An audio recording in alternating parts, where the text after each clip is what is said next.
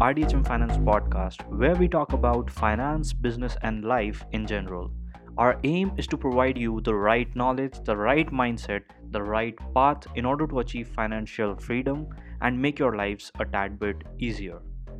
Hi, guys, this is the first episode. I know you are all as excited as I am, so let's start off this episode with a positive quote by Stephen Hawkins. However difficult life may seem, there's always something that you could do and succeed at it. Hi guys, so welcome. Our guest for today will be discussing about the real estate industry, how you can start investing in it, what methods give the best returns, what can you do if you have little capital, how a down market situation can affect your investment and more. So please welcome Yazan Ayash from Canada.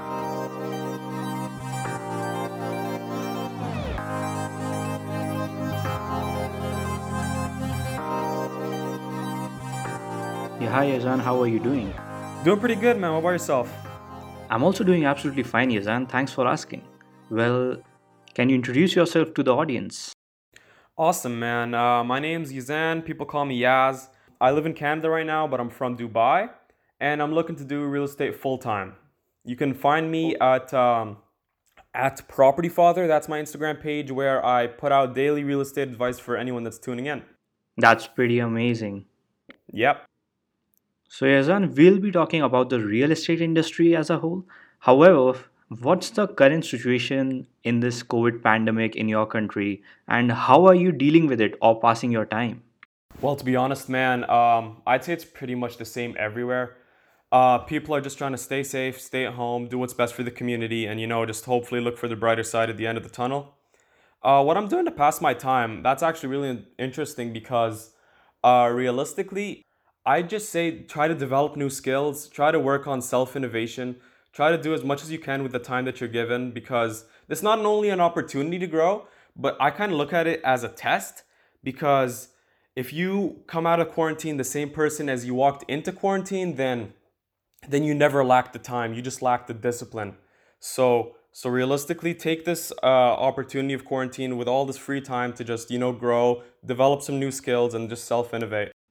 That's actually true. This is the right time to reflect on your skills and take advantage of the time you have in hand because eventually we'll be all getting back to our day jobs, schools, or colleges.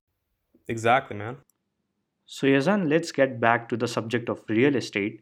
How did you develop your interest in real estate specifically? Real estate specifically. Well, first of all, first of all, I looked at it in the form of I can't do this nine to five life. Honestly, the first time I figured that out was when I woke up for my first nine to five shift. I woke up at 7:30 in the morning. I was like, "Oh my god, I'm not a morning person. This is horrible. I cannot do this for another 40 years." That's literally when it clicked to me that okay, I can't do this 9 to 5 life. I want to invest in assets that make money for me when I'm sleeping. So hopefully I can switch to real estate full time and then not have to do a 9 to 5 ever again. You know, I just want to retire early and be financially independent. So I knew that I wanted to get assets that will make cash for me. It was just a matter of time till I figured out what type of asset I wanted. And um, after research, after reading books, after studying, after listening and kind of gaining information, I just realized that uh, real estate was the asset I wanted to get because it just works out really perfectly in terms of what I'm looking for. What as the asset I'm looking for in terms of real estate is you buy a house and then you get cash flow over time as well as appreciation of uh, the value of the house. So that that that I just found really interesting and I was like, okay, I want to do real estate. That's that's what I want to do. Even in my opinion, I think real estate is a really good investment avenue because ultimately it's a really good source of passive income wherein you're not actually actively involved, but once you have bought and rented the apartments and you keep getting the cash inflows, and I think it's a really good way to build a sustainable wealth over a longer period of time. Oh my god, 100%. I agree. It's just an eye-opening stat uh, that I that I came across that 90% of millionaires own real estate. Whether they became rich through real estate or their own business or whatever, 90% of millionaires own real estate. That's a really eye opening statistic for me that open your eyes, people. This is how you make your money. This is a really, really good asset to hold and for the long run. Just hold real estate. 90% of millionaires do it. You should be doing it too. Well, that's actually true, man. Like one time or the other, the stock market is gonna crash, or the cryptocurrency market is going to crash, or the debt market is going to crash. But ultimately, you need to diversify your portfolio, and that is how you can do with investing some amount in real estate, some amount in a debt fund, some amount in the stock market, and that will help you to ultimately mitigate the risk that you have in the different investment avenues. 100%. 100% agree. Absolutely.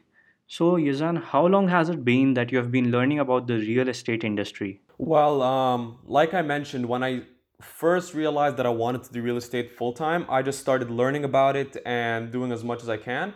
This was around, I'd say, two years ago, a little less than two years ago. Um, I, I realized, okay, I want to get in this. So I just started reading book after book, podcast after podcast, audiobook after audiobook, whatever I can get my hands on information wise. I just I just jump to it. And also I I do a lot of uh, forums. There's a, uh, a a place a website called Bigger Pockets. I really tell every real estate investor I come across for sign up on Bigger Pockets. It's what it's the biggest real estate forum thread uh, like Reddit in the world. It's the biggest one. You can go in, you can ask your questions, you can do whatever you can, and that's a lot of information that I gained from real estate was through that.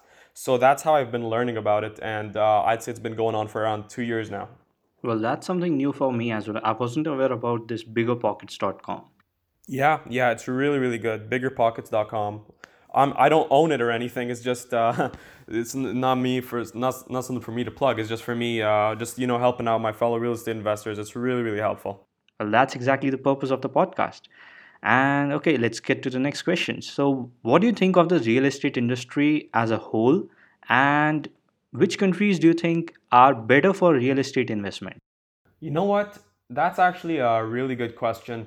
Um, really interesting because I personally, if you were to ask me that question, I personally would like to invest in real estate in first world countries like Australia, Canada, America, England. You know, uh, first large countries because you know they're stable, their economy is good, people are trustworthy. You know, just just simple. It's just simple things right there.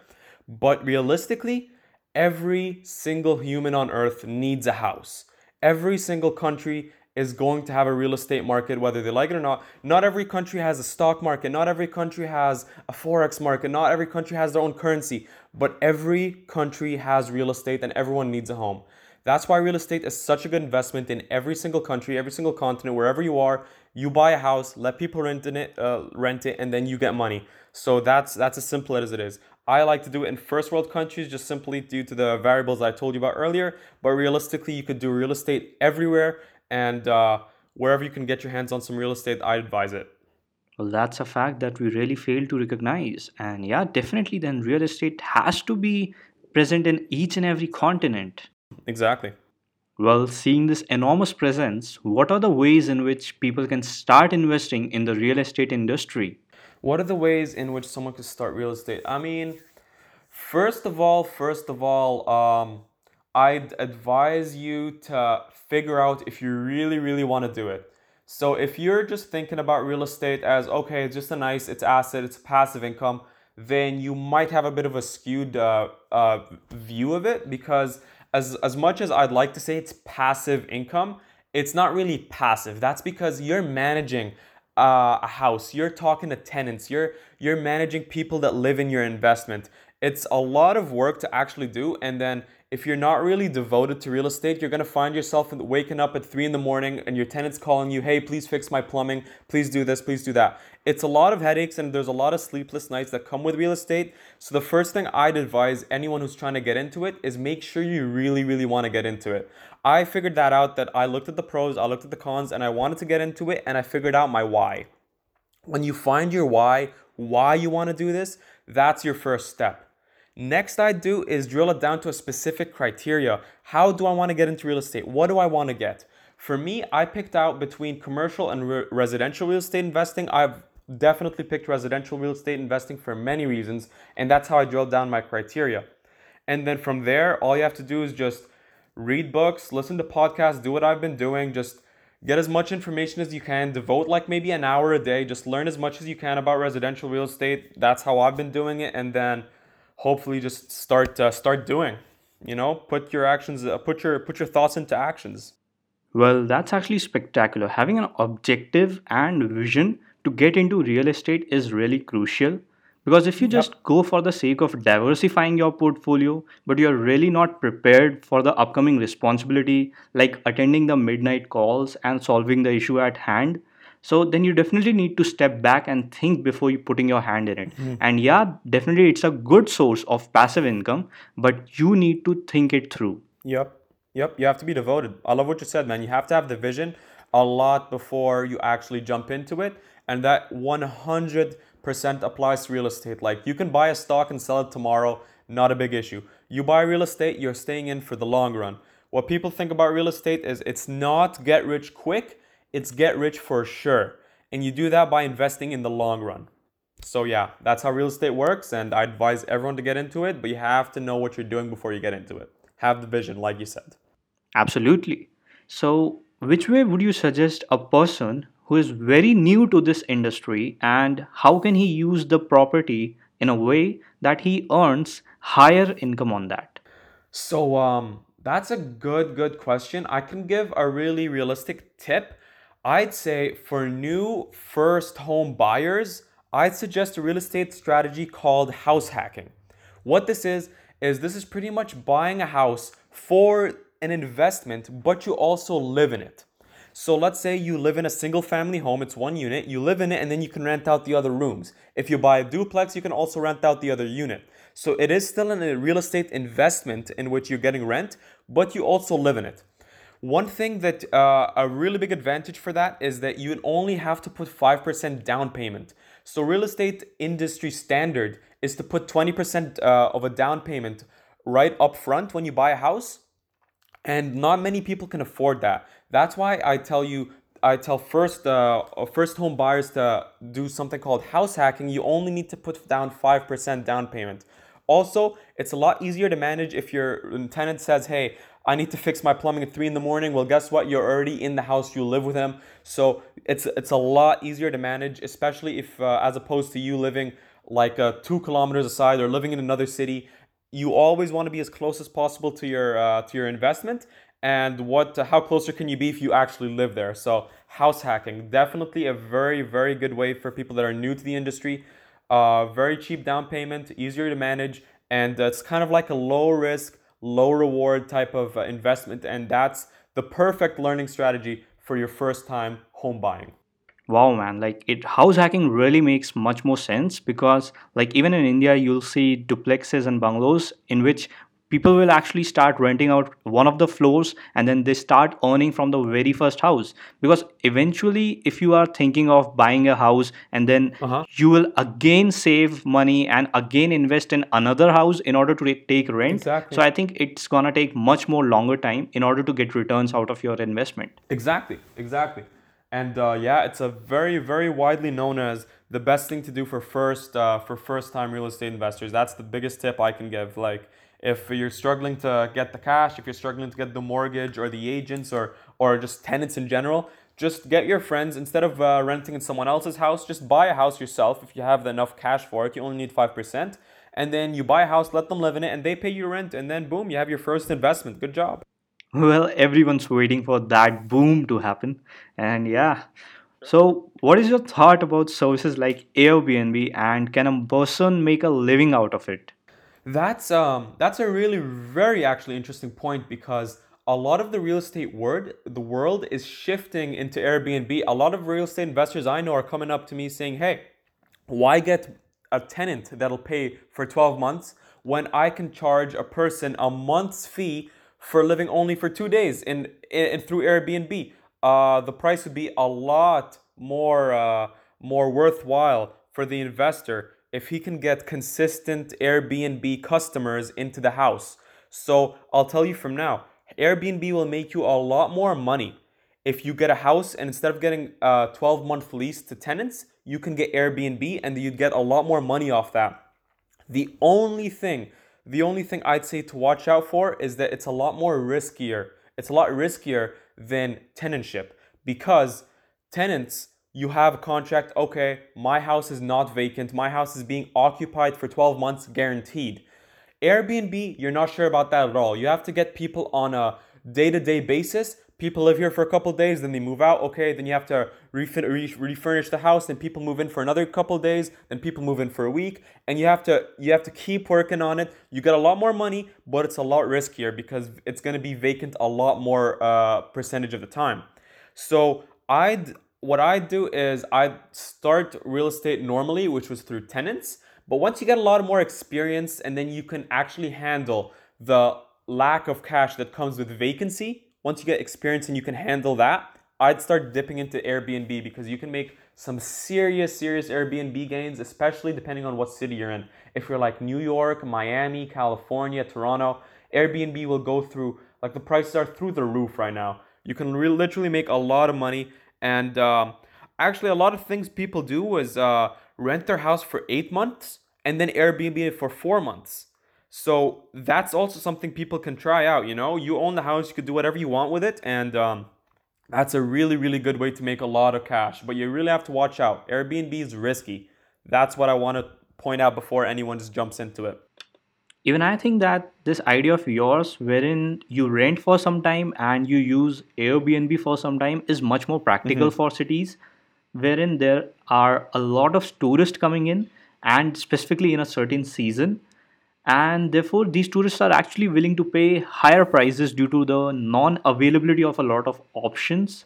So in order to capitalize on this scenario one can have an airbnb for like 4 months and a rental for 8 months when the tourists are not coming that's the best way to use your property efficiently Exactly. Yeah.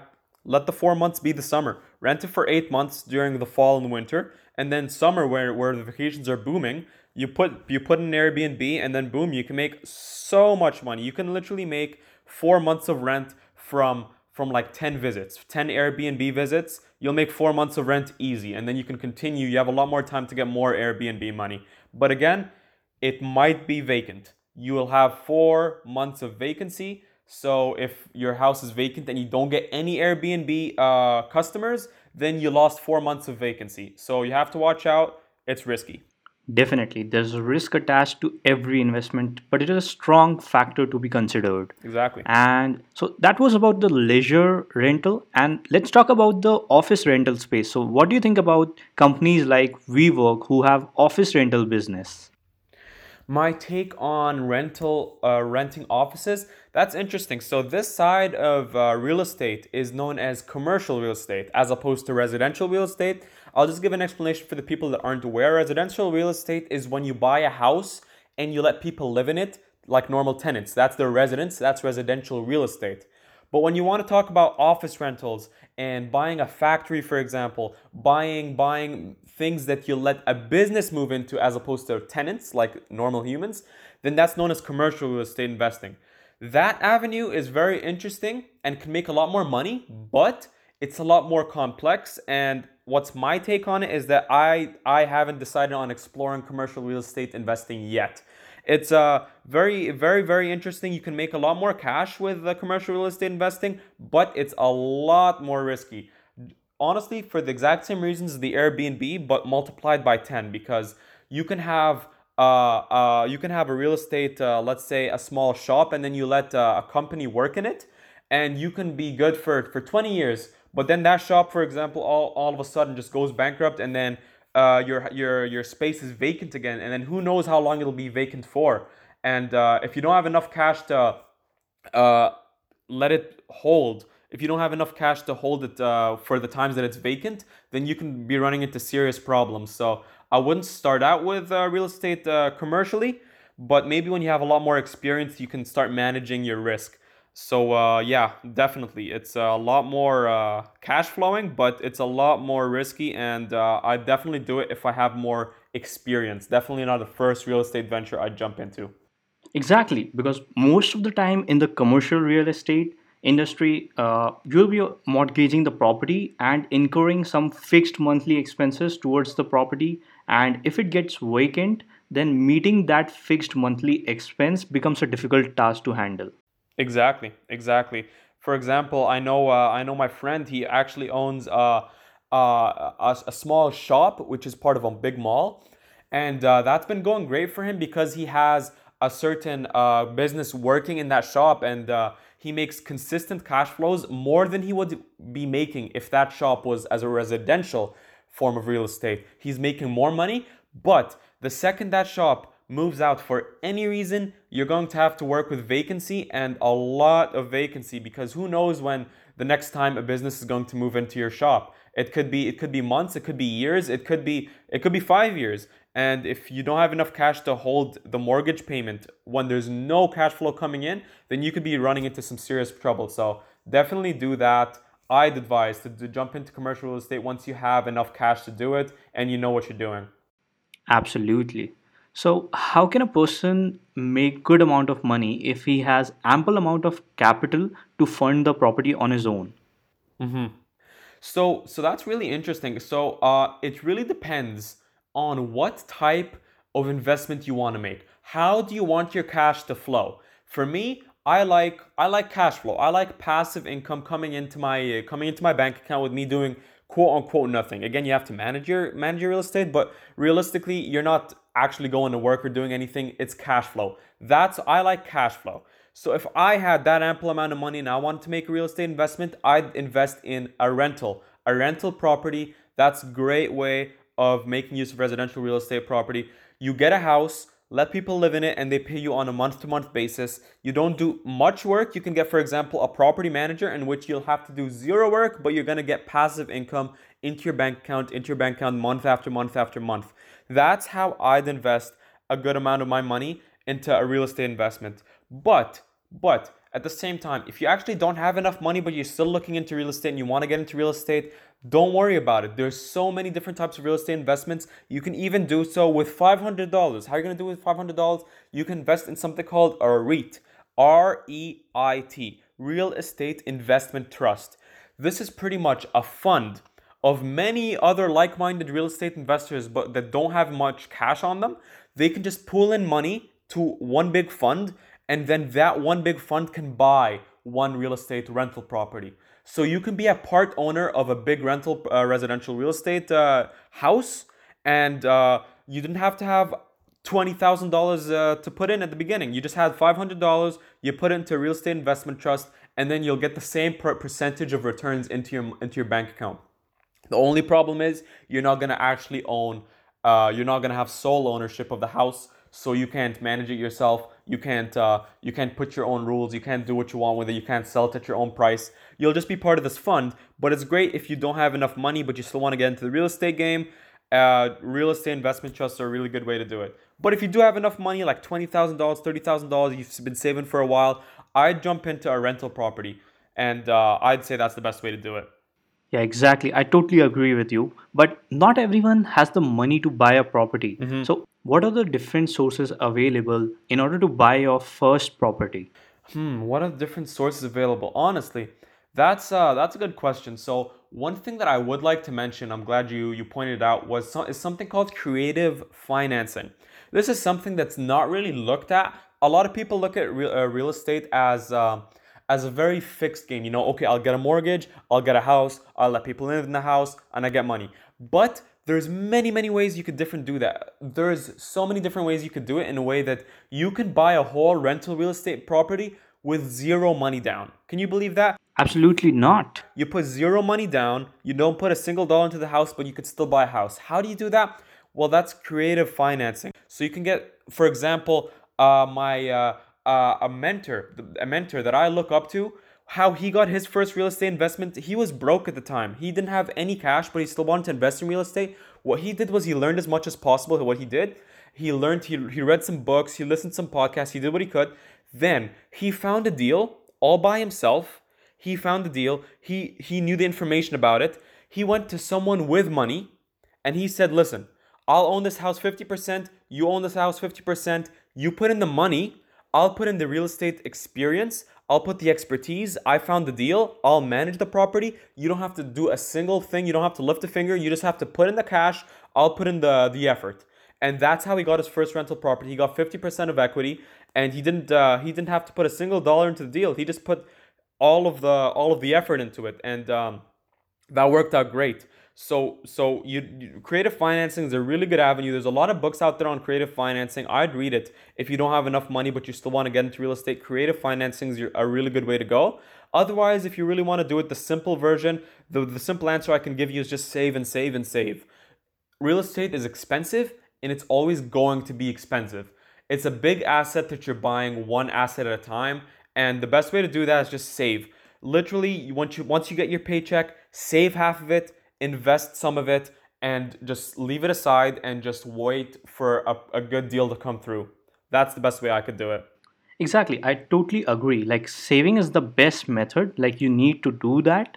But as far as creative financing is concerned, I do agree by the method, but most of the people who would be putting in their own money, they will hesitate uh, whether they should be going with this kind of ownership but yeah the saving option it's a global method you need to save save save and you can then accumulate the amount of money that is required exactly man it's exactly like it's uh that's the name of the game at the end of the day you're just gonna have to get a lot of cash to put in a, to put in a, to put in a proper down payment and uh, that's just how it is. Real estate's a long term game. You just have to. It, it might take you a couple years to, to get enough money for a down payment, but don't worry. You'll you buy this property once, and then 10 years down the line, you'll be thanking yourself that you ever did that because you're going to have a whole house to yourself. You're going to have a whole more, your, your mortgage could possibly be already paid down. And then the, once you actually want to sell it, once you actually want to sell it, it'll be worth another 20% extra or something or, or it gains uh, real estate generally appreciates at 3% per year depending on what market you're in but generally appreciate 3% per year. So once you do actually have your mortgage fully paid down and you have 100% equity of the house by the time you want to sell it it's worth a lot a lot more. So that's another wealth generator of real estate. That's huge. I agree. It's capital appreciation that takes the game up a notch so the next question is what is the subletting business and do you think it makes sense to rent a property that you yourself have taken on rent? Um good question. I'd say no. I'd say no. Um the way I look at subletting is uh like in the real world it's not really a business. The subletting that I know is kind of like a plan B when you rent a house but you're not actually getting to live in the house. So let's say I uh, I start a 12 months lease uh, for the summer. I start in the summer, but I'm moving back home to my family, so I won't be there in my house that I'm renting for four months. What you could do then is sublet and uh, let people into your house, and then they pay part of the rent, or they pay rent, or they could pay more rent in the in which you'd be making money. But when you're subletting, it's a lot harder to make people pay an amount that's more than your rent because generally there's a lot of sublets out there. There's a lot of supply and there's very little demand for sublets. So uh, I wouldn't make a business out of it, honestly. If anything, if I'm paying, for example, $500 a month and I can actually be in the house itself, I'd sublet someone, hey, be in my sublet this house for $300 a month and then I'd only have to pay $200 off rent. So it's a good way to offset my rent if I'm not able to live in the house, but I wouldn't make a business out of it because usually there's a lot of supply and very little demand. Also, in the subletting business, the main disadvantage is that whenever you get into real estate, you tend to have like 2% income as in the form of rent and around 5 to 6% in the form of capital appreciation. Exactly. And when you're doing subletting, you don't actually get that capital appreciation as well as the rent aspect since you are yourself paying rent so you don't even make that 2% exactly 100% great way to put it. Great way to put it. Yeah. And what is the usual percentage of down payment required to fund a property? Hmm. Usual percentage of down payment. So it's an industry standard in real estate to put 20% down. 20% down for a 30 year mortgage is is usually usually most of the real estate uh, transactions that you see. Most mortgages are 20% down, but different situations can get different loan amounts. So interest rates really depend on how much the biz- the bank thinks you need the cash. If if I need the cash a lot more, then the bank is going to give me a lot bigger interest rate. If I don't need the cash at all, then I'll get a low interest rate. For example, Bill Gates would get a real estate uh, uh, um, Bill Gates would get a real estate uh, uh, amount of interest rate of 0%, for example. That's just an example, a way to think of it. The less you need the cash, the lower your interest rate is going to be. In terms of the actual down payment, it's usually 20%. But again, if you do house hack, you only have to put down as little as 5%. So different situations get different amounts, but usually it's 20%. So that was about the down payment percentage. And what are the factors to check before investing in a real estate property? Hmm, what are the factors? That's a, that's a good question. So criteria is actually everything. You have to figure out what you want to get before you get it. And um, I haven't really thought of this question, but I can give you two really good ways to think about it. First of all, you'd have to look at it in terms of, uh, in the point of view of an investor. So if I'm going to invest in a real estate property, I'd look at the following variables location, location, location, location, huge. Then I'd look at the price. I'd look at the future value, depending on if this neighborhood is appreciating. I'd look at criteria, whether it's a single, fo- a single family home or a duplex or a triplex. And I'd look at the neighborhood. That's the variables I'd look at if I'm a real estate investor. From the investor point of view, I'd look at location, price, future value, and criteria and neighborhood. That's the first method. Exactly, that makes sense. Exactly. So, so that's the first method I'd look at it. The second method I'd look at it is look at it in the point of view as a tenant. First, you look at the point of view of as an investor. Now, you want to look at the point of view of your tenant. First, you want to know what tenant you're aiming for. You're either aiming for, let's say, if it's next to university, then you're obviously aiming for students. If you're in the suburbs in the downtown, or not downtown, sorry, if you're in the suburbs of Ottawa, for example, you're obviously aiming for families. So you want to know what type of tenant you're looking at, and then you want to look at the point of view of your tenant. What do I what what do I want to look at when I'm buying a real estate home to live in? That's what the tenant's thinking of. So let's say I'm buying for a family and I'm living uh, and I'm uh, they want to buy a house in suburban Ottawa, for example. So they want to look at uh, they also want to look at the location. They want to look at if there are schools nearby.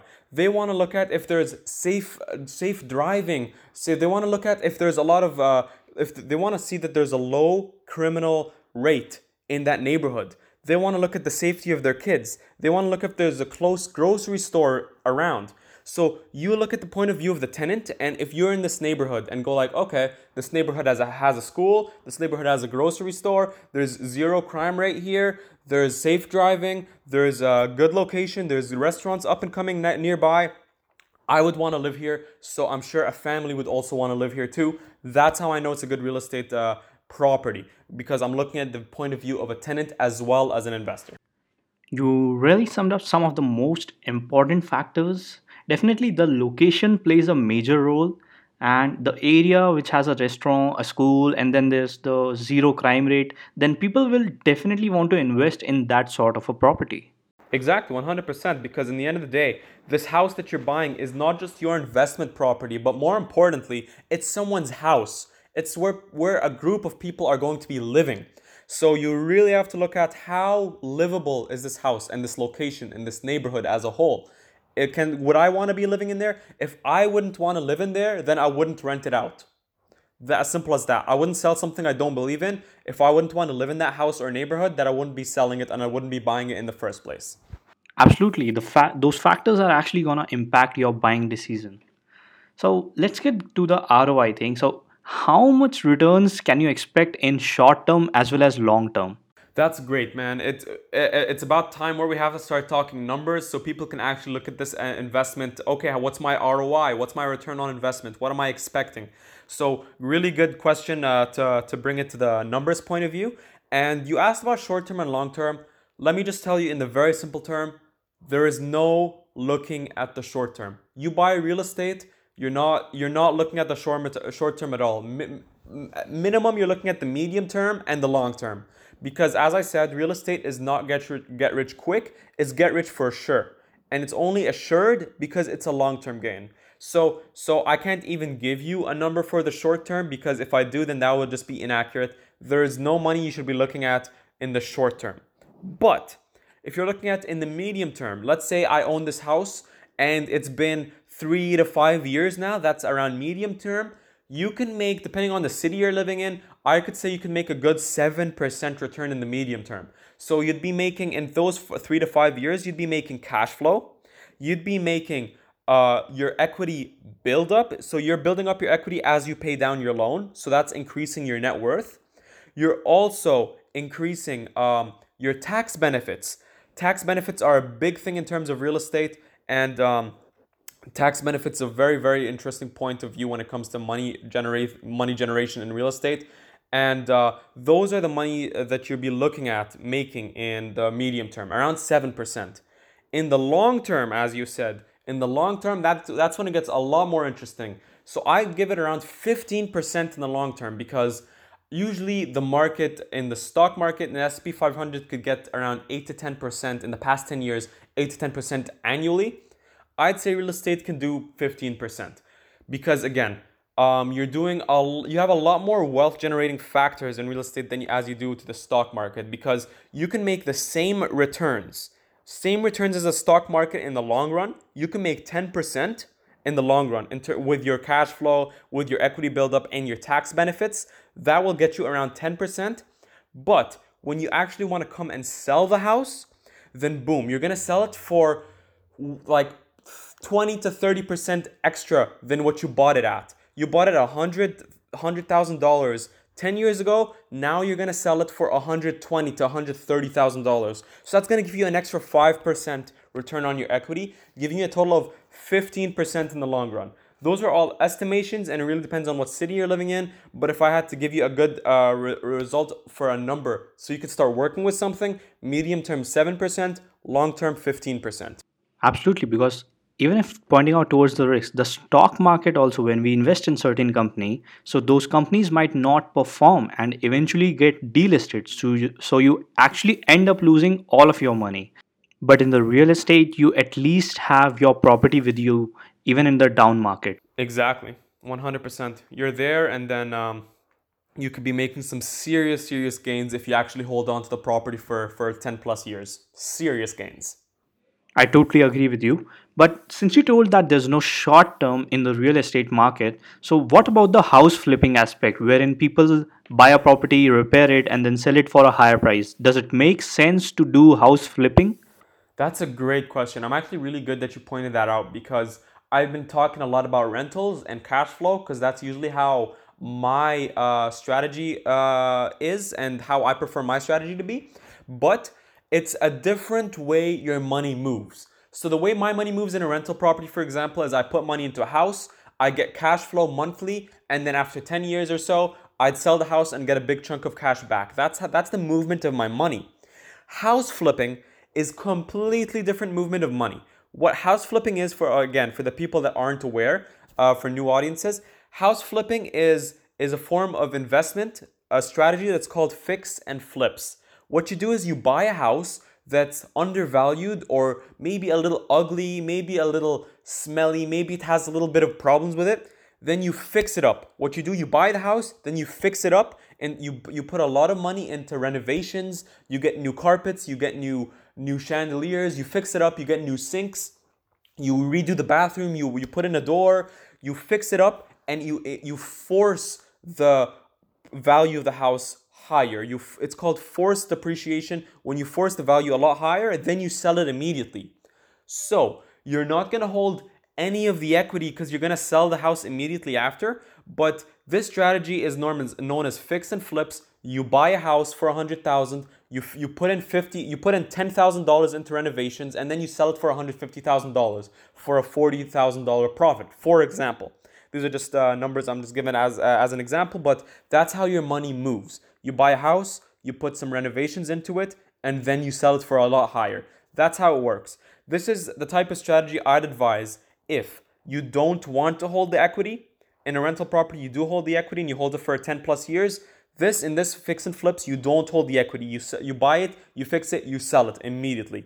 And um, the second thing you're gonna want to do if you have uh, if you want to do fix and flips, you need to have the experience. You need to you need to be familiar with the contracting business. You need to be familiar with construction. You need to be familiar with uh, with uh, how many nails this door needs. You're gonna need to know how how many how I'm gonna need to apply this window. I'm gonna need to know how how big this roof's gonna be. You need to know a lot about construction, and you need to have a good contractor by your side every step of the way. That's how fix and flips works. Because if you don't have enough experience, don't do it.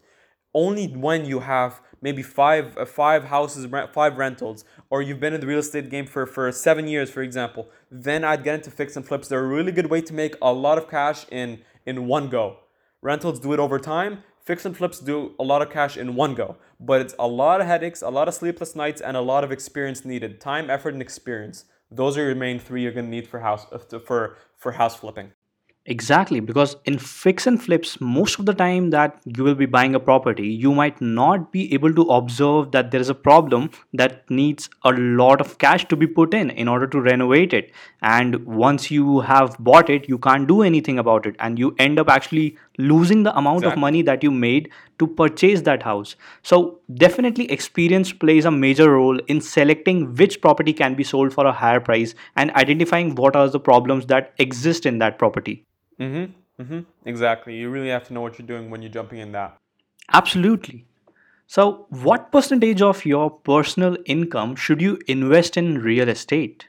What personal income? Well, I'll give you a very general point of view. Let's say you get a thousand dollars a month. You get your income a thousand dollars a month. Now, this this this this mindset. It's not even a strategy. This is a mindset. The mindset that I I do varies from person to person, but I'll give it to you in a general form. Let's say the average Joe gets a thousand dollars a month. The first thing I'd advise him is to remove all their debts, whether it's a student loan, whether they're paying down for a car, whether they're paying down for a mortgage, whatever they're doing, remove your debt. F- find find a way to remove all your debt and then then we could talk saving and investing. After you remove all your debt, let's look at your $1000 per month. What I do is first of all, take half of it and put it aside.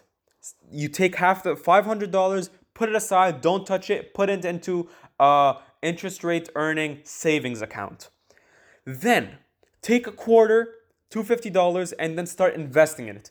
Whatever type of investment you're comfortable with whether it's the stock market whether it's into a REIT whether it's into forex whatever you want to do to learn a learn a form of investment and then start applying to it put uh, $250 of your 1000 a quarter into any form of investment, save half of it, and then work with the last quarter in, uh, for, for your expenses, for your grocery bills, for your rent. Pay that with a quarter of your rent if possible. Pay those first, and then whatever you have spare, save half, invest quarter. That's how I that's how I do it, and then that's how you know that your investment money on your savings uh, account is always, always, always growing. You should always be contributing to your savings account and your investing account. Always be uh, growing those and that's how over time you'll find yourself that you'll have oh five years down the road yeah i have enough money to buy my next real estate property. I have enough money to buy 10, sta 10 shares of amazon. I have enough money to do this to do that. You should always be either saving or investment uh, or, or investing because that's how you do it. If you ter- if you want to talk in terms of ratio save 50 invest 50 and then uh, sorry save 50 invest 25 and then last 25 just put into your needs and wants. That's how i do it. Yeah, yeah, that's actually a great advice for the audience because usually people have all sorts of debt, such as a car loan, credit card, student loan, and on top of that, a house loan. That actually puts a lot of financial pressure, and you actually end up falling into the debt trap. So, in order to avoid such a situation, you need to first pay off all your debt, and then you can start investing in real estate. Exactly. 100%. 100%. Also, if you have all these debts and you get a mortgage, first of all, three things. First of all, you're not even going to get a mortgage if you have a lot of other loans. It's it's not looking good. You're not going to get a mortgage. Second thing, even if you do get a mortgage, you'll be in a very, like you said, you'll be in a very pressured situation. Now you're gonna have to pay down all your loans, and if you miss a single payment for any one of your loans, the bank's gonna be after you. The bank's gonna start talking to you. They're gonna start putting up very high interest rates. They're gonna be watching you, and your credit score is gonna take a very big hit. So figure out all your debt first, and then start working on your mortgages. Definitely, definitely make sure you have that covered because if you if you, really don't want to fall in the debt trap because that can really hurt you for many many many years and you the second your credit score takes a hit you should be protecting that like you protect your child. You the second your uh, your credit score takes a hit no banks will ever be looking at you for another for another couple years. You really want to be uh, protecting that at all costs. Never miss a single credit payment never single single uh, car payment never single never miss a single student house payment. Work on all your loans first. Exactly, I totally agree. And for the audience to know, there is actually a 2836 rule that is a global standard wherein 28% of your gross monthly income can be used towards payment of your house mortgage and remaining 8% of the 36 can be used towards payment of other kind of debts that is a car loan a student loan etc however if you already have exhausted your 36% of your debt paying capacity from your gro- gross monthly income towards suppose a student loan then it becomes difficult to obtain any further mortgage or a loan Mm-hmm. 100%. Exactly. Everyone should know this. Absolutely. So, is there a way wherein the capital is protected even in a down market? That is, a way wherein the property can be sold with ease? That's a very, very, very important question for you to ask, and I really thank you for asking me that. I'll give you a simple answer. In that question, the answer comes in the form of good news and bad news. The bad news is real estate is very illiquid.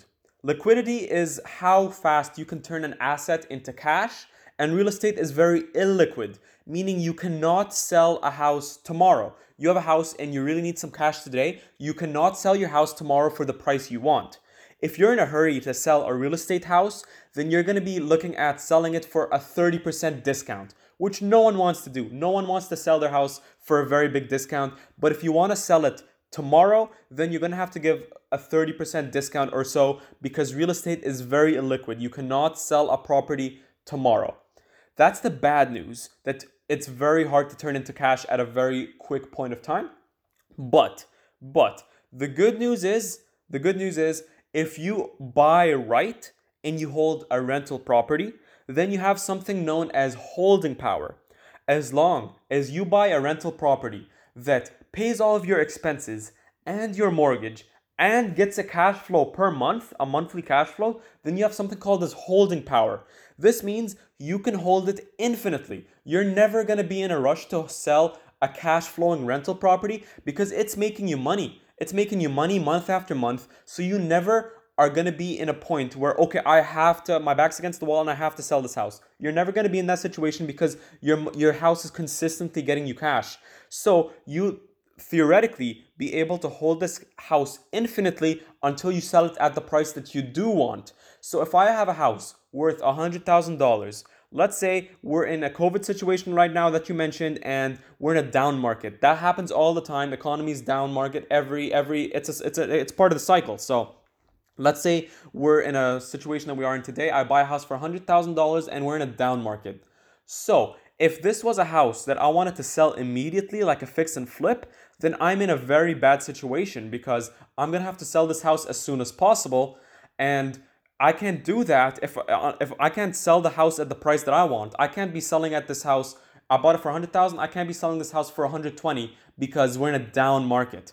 So I'm in a bad situation and I'm probably going to be ending up selling my house for let's say $90,000, $80,000. So I'm going to be losing money on that transaction because I don't have holding power and I'm in a down market. But let's say I buy this $100,000 house and I buy right in form that it's a cash flow rental property. So I buy it for $100,000. The rent is $1,000, let's say at 1%, $1,000 a month.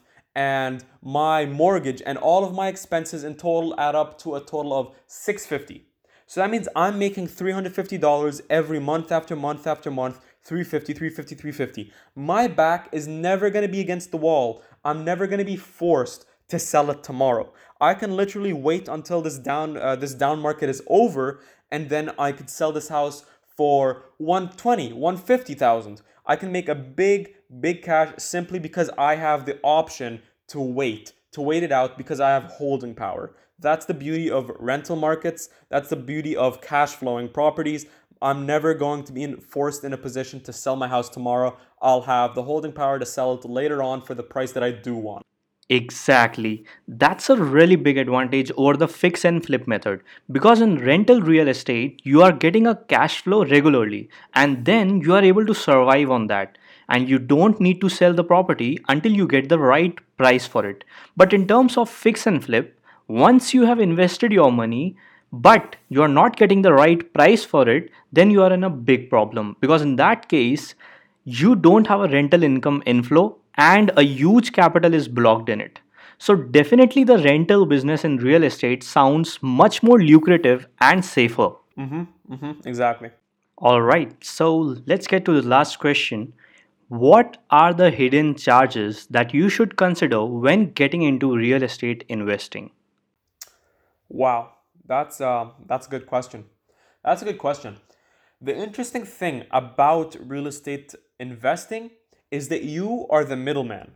I, as a real estate investor, am the middleman of my team. What do I mean by that? Is every good real estate investor needs a team around him. What is your team? My team is going to be my agent. It's going to be my lawyer. I'm also going to need a contractor. I'm going to need an accountant. I'm going to need an electrician to look through my wires. I'm going to need all of those people around me so I can gather all of them and then buy a house. A house is going to need an agent that represents you when you buy it. You're going to need a lawyer so that he can he can help you fill out all the paperwork. You're going to need a contractor, especially if you're doing fix and flips, to, to renovate, to do minor adjustments here, to do major adjustments there. You're going to need a contractor. You're if once you have many houses, you're going to need an accountant to help you do your taxes. You're going to need to save a lot of your ta- taxes by uh, by hiring a professional accountant like a CPA. Once you have a lot of houses and you're looking at uh, wiring and you're looking at plumbing and all of that, you're to need an electrician, you're to need a plumber. You're to need to gather all of those people through networking, and those are your hidden charges. Because I'm not to buy this house all by myself. I'm to need to hire an agent. I'm to need to hire a lawyer, contractor, accountant, electrician, plumber. I'm to need to hire all those people, and I'm to have to pay each and every single one of those. And those, these people in my team that I've gathered as an investor will help me buy my house, and they're to get me my equity.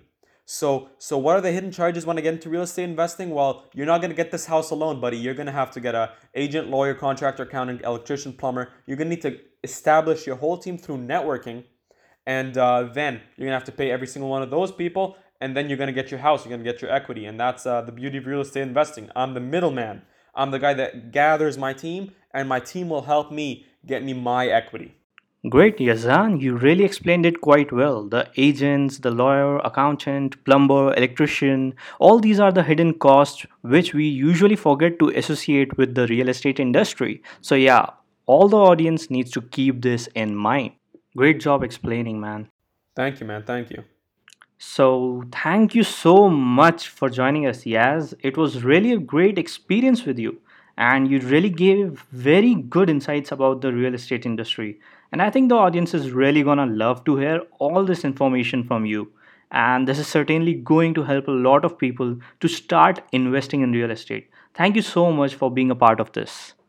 Thank you for having me, man. Yeah, man. Thank thank you so much. This was this was a really good way to spread awareness of real estate. Uh, I'm just you know helping out people that I could. Uh, I really like your business podcasts, and uh, if anyone ever wants to know more about real estate investing, just follow at Property Father. That's where I put daily real estate investment advice for anyone that's uh, trying to tune in and just, you know, trying to learn more. At Property Father, that's me. Catch me anytime. Thank you so much for having me on this podcast, man. It was great.